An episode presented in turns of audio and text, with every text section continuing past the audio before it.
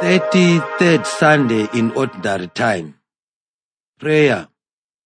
Psalm 128.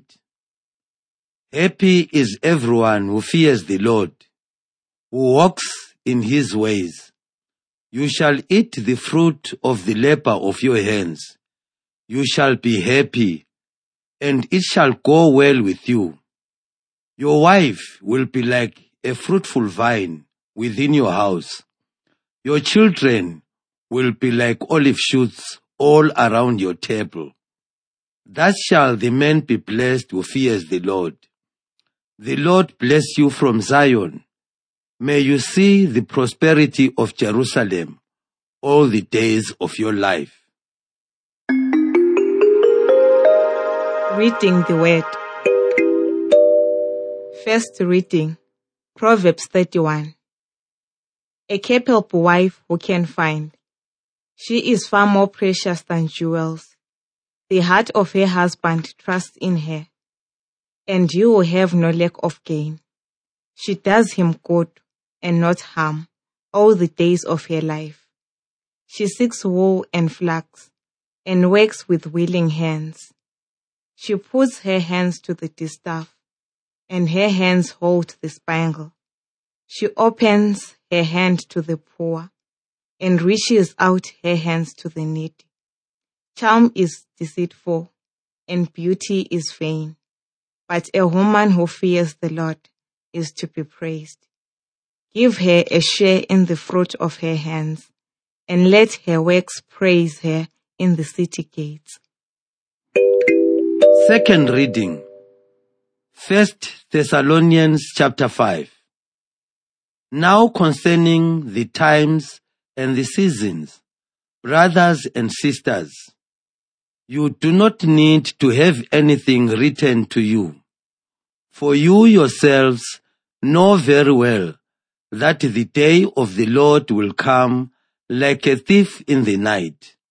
When they say, there is peace and security, then sudden destruction will come upon them, as labor pains come upon a pregnant woman, and there will be no escape.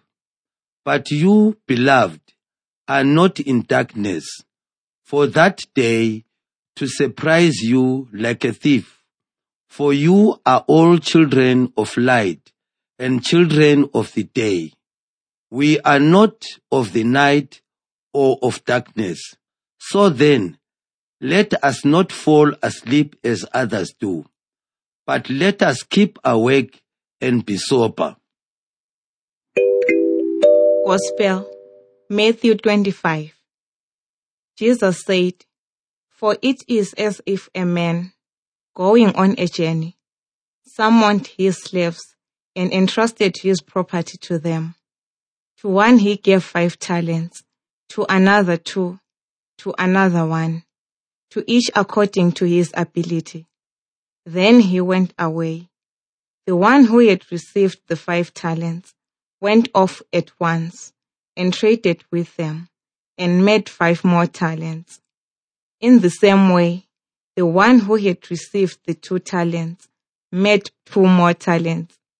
But the one who had received the one talent went off and dug a hole in the ground and hid his master's money. After a long time, the master of those slaves came and settled accounts with them.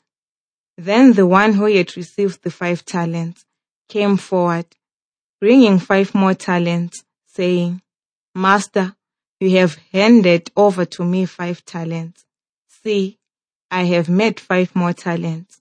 His master said to him, Well done, good and trustworthy slave. You have been trustworthy in a few things. I'll put you in charge of many things. Enter into the joy of your master. And the one with the two talents also came forward saying, Master, you handed over to me two talents. See, I have made two more talents. His master said to him, Well done, good and trustworthy slave. You have been trustworthy in a few things. I will put you in charge of many things. enter into the joy of your master.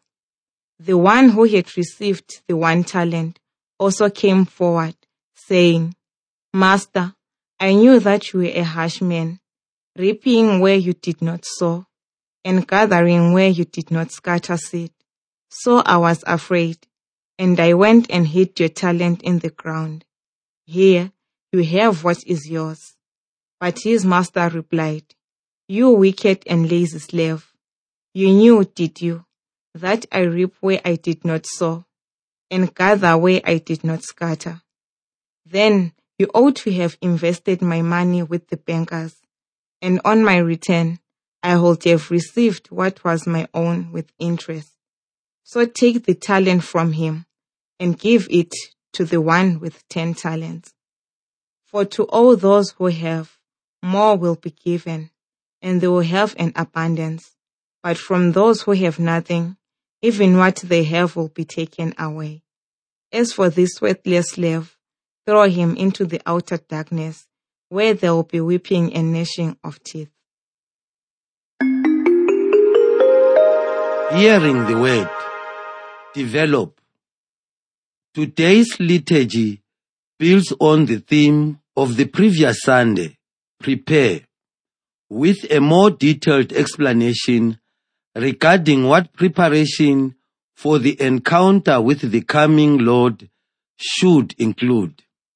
The first reading comes from the book of Proverbs, which, like the book of wisdom we read from last Sunday, instructs on how to live wisely.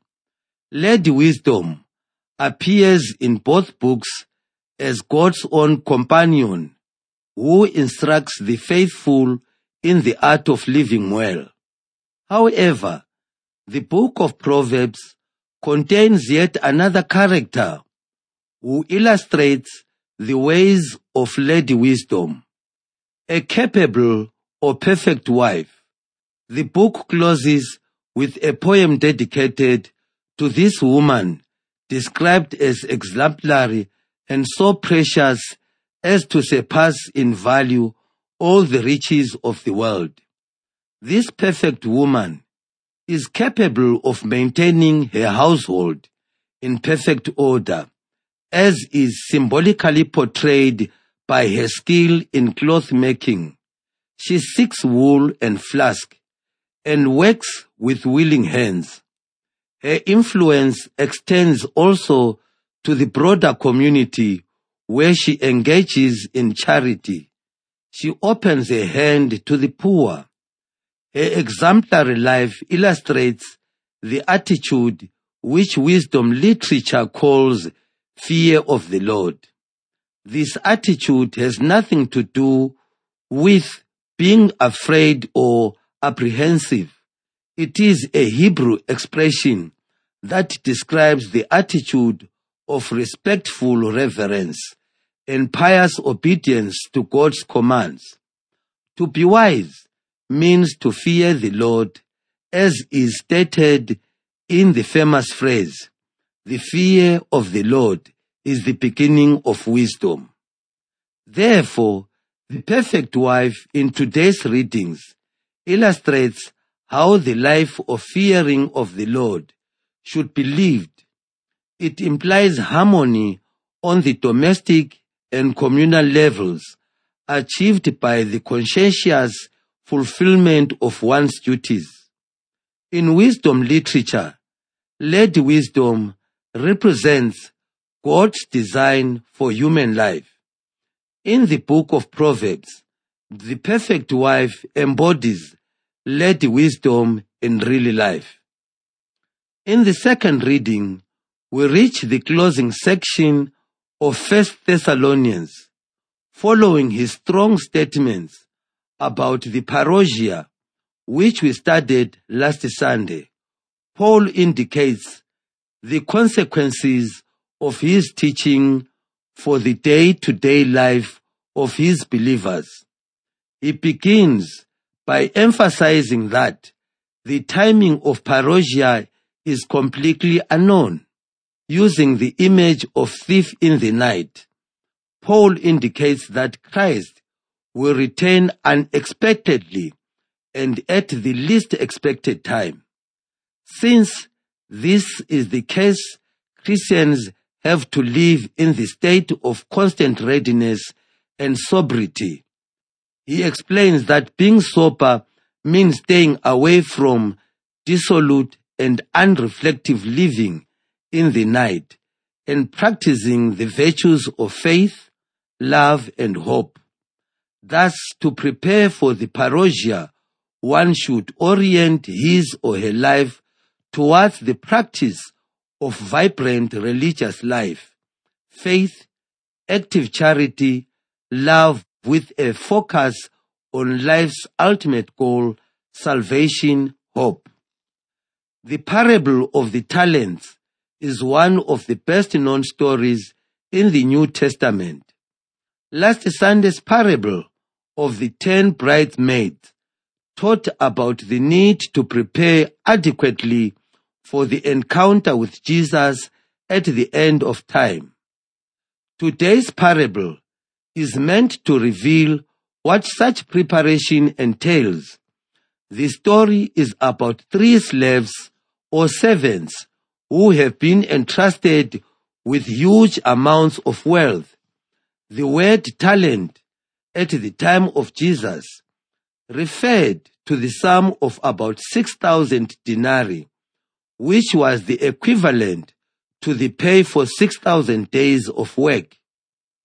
An ordinary person would have to work every single day for approximately 16 years to earn one talent. The servants were given these huge amounts in different measure in accordance with their abilities, which demonstrates the master's prudence and consideration. Importantly, they were not told what to do, but rather given freedom to show initiative and use the wealth as they wished. After returning from the journey, the master called his servants to account for what each had received. The first two decided to put the riches to the maximum use, developing and multiplying what they were given. However, the third servant chose a different approach. He did nothing with his talent. He then attempted to justify his inaction by pointing to the demanding character of his master and his own fears. In effect, he blamed the master for his own failure. Ironically, making these excuses, he condemned himself by indicating that he well knew his master's exacting and demanding character. Thus, the servant knew very well that hiding his talent was never an option, and doing so would land him in trouble with the master, who expected initiative and results. Yet, he did not act on this knowledge. Rather, he chose look for excuses for doing nothing, trying to outsmart his master. Because he consciously wasted his gift and tried to make it look as somebody else's fault the master denounced him as a wicked and lazy servant. Another important lesson is contained in the statement, to all those who have, more will be given. But from those who have nothing, even what they have will be taken away. These words are drawn from Proverbs chapter 9, verse 9, and indicate that those who are faithful in their task will reap even greater benefits, while those who do nothing with their talents will lose even that which they were initially given. The example of the wicked servant perfectly illustrates the principle at work. Through this parable, Jesus teaches that a person must prepare for the end of life and judgment by using the abilities at his or her disposal and developing them in the greatest measure possible. Working with what one has been given will lead to growth, while inaction and wastefulness of one's talents will lead to their inevitable loss, both in this life and in the next. According to this Sunday's readings, preparation for the parousia involves conscientiousness application of one's talents and abilities throughout life on the earth. Like the perfect wife from Proverbs, Christians are to live in the attitude of the fear of the Lord, which implies working for domestic and societal harmony according to God's commandments. Paul further enhanced this teaching by pointing to the three cardinal virtues of faith, hope, and love as ways to live a sober and reflective life in view of the approaching parousia. Finally, Jesus reveals that all people have been given abilities, gifts, and talents of different types and in different measure. However, all are bound to develop and use them to grow and mature for their own sake and for others.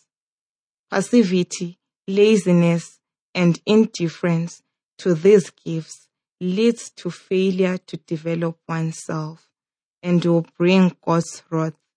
Thus, while waiting for the parousia, Christians have to be actively engaged in developing themselves and the world around them so that, in the end, they may be called good and trustworthy servants.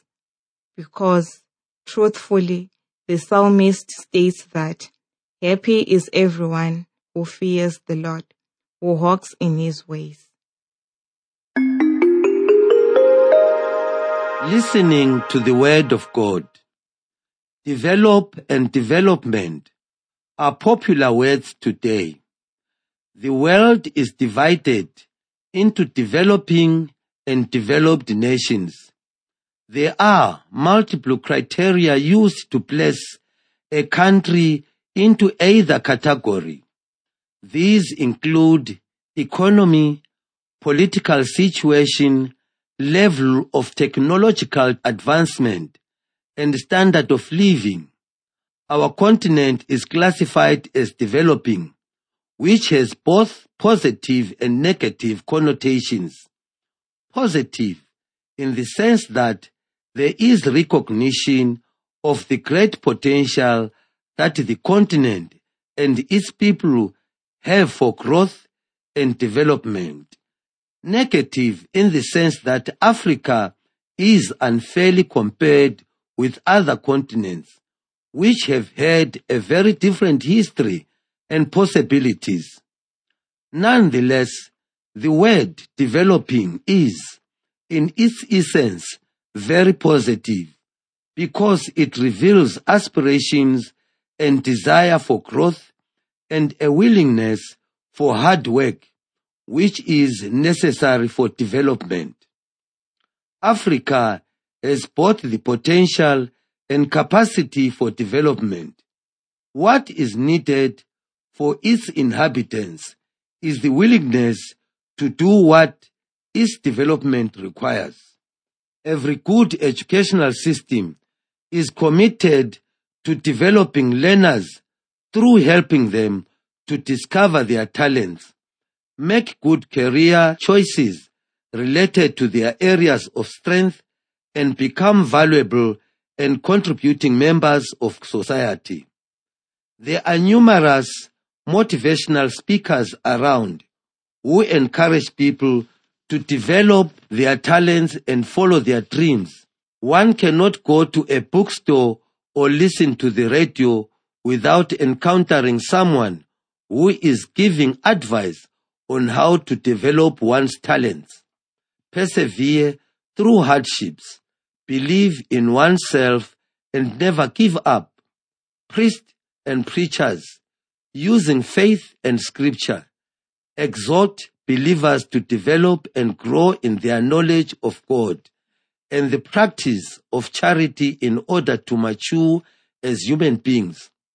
All these teachers and mentors know and recognize that development and self-betterment are at the very core of our nature. They all also share the undeniable conviction that true development requires one's own efforts, perseverance, and commitment. However, there is also a tendency in us to seek success and advancement bypassing the efforts which true development requires. For example, in our culture, there are some beliefs that falsely indicate that there are certain shortcuts to instant progress, development, and success. One of the recent and most tragic examples of looking for such shortcuts is the killing of albino persons because of the belief that their body parts are good luck charms that enable people to get rich. Recently, there was a newspaper article about a pastor selling pens that would ensure a high pass rate for students without them doing any study. There are many who claim to be prophets and offer quick fixes for promotion and financial prosperity without going through the normal process of skills development, patient planning, and hard work. Some preachers encourage the giving of tithes as a guarantee of blessings, promotion, and prosperity. All these are false and harmful beliefs that can be likened to that of the servant who refuses to do what is required, who instead hides his talent just trying to get by in life by clever maneuverings. As it is, God gave us talents which have to be developed and used. This being the only way to truly grow and fulfill life's purpose. Our talents are not only for our personal benefit, but also for the good of the community, for uplifting others and helping countries become more prosperous, leading to greater growth for the entire continent. Working for the common good is an essential part of our presence in the world. If we think of it that way, we will be better able to find solutions for the many challenges and obstacles that development in Africa faces. When we combine the development of our talents with our faith, then we can truly be assured of being reliable and trustworthy servants who are doing the will of their master while awaiting his return.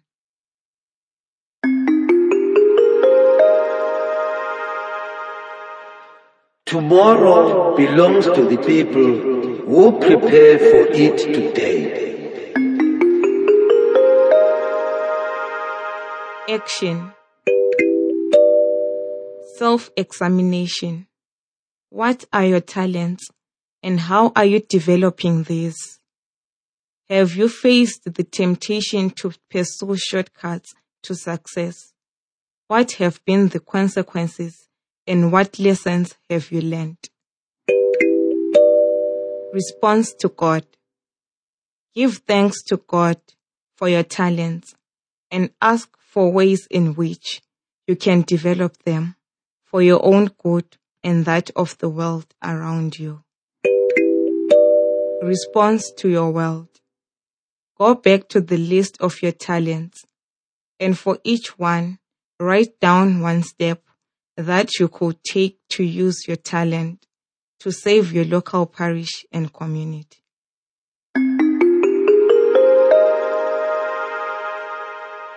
Take my life and let it be consecrated, Lord, to Thee.